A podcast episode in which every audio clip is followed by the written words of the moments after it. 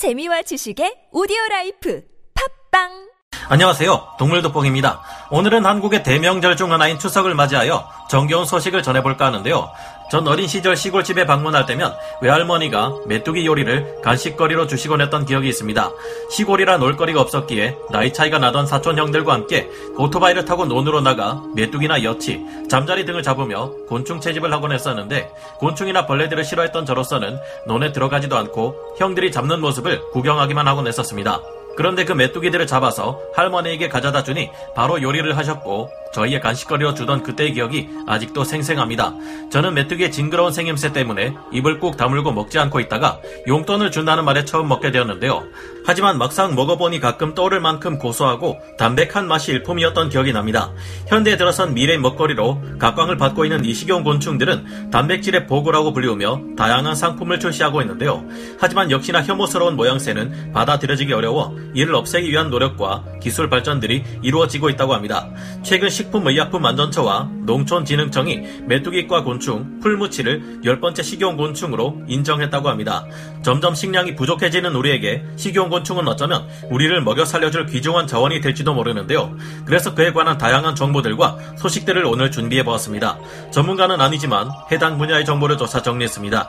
본의 아니게 틀린 부분이 있을 수 있다는 점 양해해 주시면 감사하겠습니다. 충식의 사례, 사실 곤충을 먹는 일, 충식은 의외로 우리 일상에서도 꽤나 많이 즐기고 있는 편입니다. 한국에 온 외국인들에게 충격을 주기도 했던 번데기도 있고 아직도 시골에서는 어른들이 종종 메뚜기를 잡아 굽거나 튀겨 먹기도 합니다. 중국에서는 대대로 길거리 음식으로 다양한 곤충들을 내놓기도 하고 SNS와 영상 매체에도 많이 소개되는 베어그리스 역시 생존을 위해 충식을 하는 모습이 많이 알려지기도 했는데요. 이젠 충식에 대한 인식이 그렇게 못 먹을 음식은 아닌가 보다 하는 쪽으로 바뀌고 있는 듯합니다. 메뚜기와 귀뚜라미는 중국, 한국, 일본 등에서 요리를 해서 먹는데 한국은 앞서 말했듯 이를 말려 볶아서 소금 간을 한입 먹고 일본은 소유, 설탕으로 조린 츠쿠단이라는 음식으로 만들어 먹고 있습니다. 자자무시라는 유충 또한 조리하여 먹는다고 하는데요. 중국은 거의 튀기듯 요리하며 모로코에서도 역시 전통 음식으로 곤충을 먹는다고 합니다. 일본은 말벌이나 꿀벌의 유충, 심지어 성충까지도 볶아 먹거나 벌을 놓고 밥을 지은 일명 벌밥, 해보메시를 먹는데 이는 꽤나 고급 음식으로 치부된다고 합니다. 최근엔 말벌 유충즙이 다이어트에 도움이 된다고 해서 식약청에 통과된 약이 출시되기도 했는데요. 한국과 중국에서는 주로 술을 담가 먹거나 볶아 먹기도 합니다. 커다란 장수 말벌을 잔뜩 넣고 담가 만든 노봉광조라는 술도 있을 텐데요. 이는 아직 말벌독의 위험성에 대한 의구심도 있고 아직 효능이 확실한지 증명되지 않아 제조와 판매가 금지되어 있으니 혹시 개인적으로 드실 일이 생긴다면 부작용이 없을지 확실히 확인해 보시길 권장드립니다. 중국이나 일본의 오키나와 아프리카에서는 매미를 식용하고 한국은 매미 약중의 허물인 선태가 한약재로 쓰이고 있는데요. 귀뚜라미, 물장군, 밀웜, 쥐며느리, 굼벵이, 개미, 타란툴라 등 전 세계에서 전통 요리, 한약재, 식용 곤충으로 많은 곤충들을 즐기고 있다고 합니다. 생전의 모습을 보면 까무러칠 만한 외모들을 가지고 있는 곤충들인 만큼 이들을 음식으로서 즐긴다라고 표현하니 좀 아이러니한데요. 하지만 충식을 하는 경우는 우리 인류 역사에서도 많은 기록을 찾아볼 수 있고 현재 주변에서도 생각보다 쉽게 곤충을 요리해서 먹는 경우를 찾아볼 수 있습니다. 이에 한국은 최근 열 번째 식용 곤충인 풀무치를 인정함으로써 무려 10종류의 곤충들이 우리나라 식품 원료로 활용될 수 있게 되었는데요. 한국의 식용곤충, 식약처는 2년간의 연구 결과를 토대로 약 8개월간 국내외 인정, 식용 현황과 인체 영양 자료 등 안정성 자료를 검토하고 전문가의 의견을 수렴하는 등 과학적인 평가를 거쳐 풀무치를 식품 원료로 인정하였는데요. 풀무치는 국내에서 인정된 열 번째 식용곤충이며 이 외에 우리나라 식약청이 인정해 먹을 수 있는 식용곤충이 많이 있습니다. 여기에는 백강잠, 식용누에 유충과 번데기, 메뚜기, 갈색 거저리 유충, 흰 점박이 꽃무지 유충, 장수 풍뎅이 유충, 쌍별 귀뚜라미 성충, 아메리카 왕거저리 유충 등이 있는데요. 우리가 익히 알고 있는 곤충도 있지만 처음 들어보는 희귀한 곤충들도 있는 등 생각보다 많은 곤충이 식약처의 인증을 받고 있음을 알 수 있습니다. 풀무치는 메뚜기과이지만 크기가 메뚜기의 두 배 이상이고 사육 기간은 절반 정도에 불과해 생산성이 뛰어납니다. 또한 단백질과 불포화 지방산이 풍부해 식품 원료로서 가치가 높아 선식 등 다양한 식품에 활용될 수 있다고 전했습니다. 농촌진흥청에서는 향후 대체 단백질 원으로서 곤충을 이렇게 평가했는데요. 영양 영양학적 가치가 우수하며 친환경적 사육 특성으로 탄소 중립 실현에 적합한 먹거리로 개발 가치가 있다고 밝혔습니다. 풀무치가 식품 원료로 추가됨에 따라 곤충 사육 농가의 소득 증대와 곤충 식품 산업 활성화를 기대한다고 말했습니다. 국내 곤충 사육 농가는 2016년 1597개에서 지난해 2873개로 늘었고 같은 기간 판매액은 225억 원에서 414억 원으로 증가했다고 하는데요. 세계 곤충 시장은 빠르게 성장해 2026년까지 15억 달러, 하나로 약 1조 7,505억 원 규모의 시장이 형성될 것으로 전망된다고 합니다. 이번 계기를 통해 우리나라의 곤충과 관련하여 몰랐던 정보를 많이 알게 되었는데요. 세계 곤충 시장이 이렇게나 큰 규모일 줄은 상상도 못했습니다. 식용 곤충의 효능, 세계 식량 농업 기구에 따르면 기후 변화와 인구 증가로 인해 미래 식량난은 피할 수 없는 문제로 대두될 것을 예측하였는데요. 이에 곤충이 대한 식량으로 떠올랐다고 합니다. 그렇다면 우리의 미래 먹거리가 될 이 식용 곤충들의 효능을 알아보지 않을 수 없겠죠.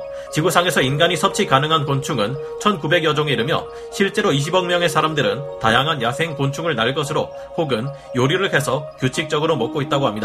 세계 식량 농업기구는 그 값비싼 육류를 대신해 간단하게 구할 수 있는 단백질 덩어리로 식용 곤충을 소개하기도 했는데요. 소, 돼지 등의 가축들은 생각보다 무척 많은 이산화탄소를 배출하고 이는 지구 온난화에 적지 않은 영향을 미치고 있습니다. 이런 점을 감안한다면 곤충은 현재 사육되고 있는 가축들에 비해 훨씬 친환경적인 식량이 될 것이라고 합니다. 이에 식용 곤충의 잠재적 웰빙 효과 6가지가 국내 학술지에 소개되었는데요. 첫째로 활성산소를 없애는 항산화 효과가 있습니다. 현대인들의 고질적인 문제로는 스트레스, 흡연, 과식 등이 손꼽히고 있습니다. 이로 인해 몸 안에 바닥에 생성된 활성산소는 암, 동맥경화, 뇌졸중, 비만, 당뇨병 등을 유발할 수 있다고 알려져 있습니다. 뇌나방이 요충은 다수 연구에서 항산화 효과를 냈다고 밝혔다고 합니다. 이를 식량으로 섭취할 경우 현대인의 각종 중대 질병들을 예방하는 효능을 얻을 수 있습니다. 항균 효과 식용곤충의 대표적인 항균 성분은 항균 펩타이드로 이 항균 펩타이드는 각종 세균을 죽이는 것으로 밝혀졌습니다. 흰 점박이 꽃무지 요충의 항균 펩타이드가 바실러스균을 죽이는 것도 확인했으며 장수풍뎅이 요충에서 얻은 항균 펩타이드는 대장균, 식중독균에 대해 항균 능력을 보였다라는 연구 결과가 제시되었다고 합니다. 혈압을 낮추는 효과, 밀웜으로 통하는 갈색 거절이 유충에서 얻은 펩타이드의 고혈압 개선 효과 역시 연구로 입증이 되었으며 누에이 유충과 성충에서 얻은 단백질 가수 분해물도 혈압을 낮추는 효과를 내었다고 합니다. 항암 효과, 누에 유충 추출물은 인체 유래 간암세포인 HEP G2 세포의 증식을 억제하는 효능을 보였습니다. 비만 예방 효과도 있는데요. 갈색 거절이 유충 추출물은 지방 전구세포가 지방세포로 분화하는 것을 막았다고 합니다. 당뇨병 예방 효과, 아직 국내에서는 식용으로 허가되지 않았지만 지파리 유충과 꽃매미 성충에서 얻은 추출물은 당뇨병과 염증 억제를 도왔다고 하는데요. 이런 효능들을 듣다 보니 저도 모르게 휴대폰으로 식용곤충을 검색하고 야 이거 하나 사서 먹어볼까 하는 생각까지 드는데요. 지구 환경에도 도움이 되고 우리 인체에도 도움이 된다고 하니 앞으로 식용곤충에 대한 연구와 그 결과물이 큰 기대가 됩니다. 이미 우리나라는 식용곤충에게서 단백질을 추출할 수 있는 기술이 개발되어 있으면 물론 지역 특성화 상품으로 선정하는 지역도 있을 정도로 식용곤충에 대한 연구와 관심이 높은데요. 다양한 상품으로 개발되어 이미 시중에서도 많이 팔리고 있고 그것을 활용한 인플루언서들의 요리법 역시 많이 알려져 있다고 합니다. 이 밖에도 식용곤충에 대한 많은 정보가 있는데 여기서 예를 든 것 외에도 여러분만이 알고 계시는 맛있는 식용곤충에 대한 이야기들도 많을 것 같습니다. 여러분만 알고 계시는 꿀맛 식용곤충이 있다면 그게 무엇이고 어떤 효능이 있는지 들어보고 싶네요.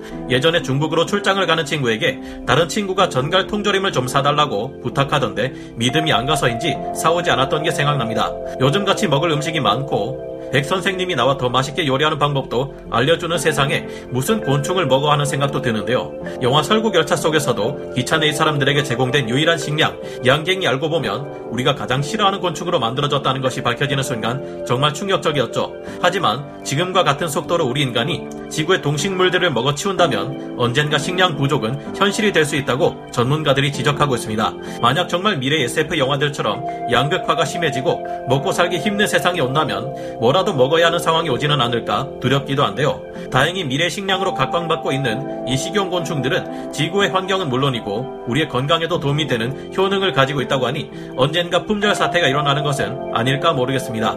물론 아직은 혐오감을 줄 수도 있고 쉽게 도전할 생각을 가지기 힘든 식량이지만 이런 문제점들을 개선하기 위한 노력 역시 현재 진행 중이라고 합니다.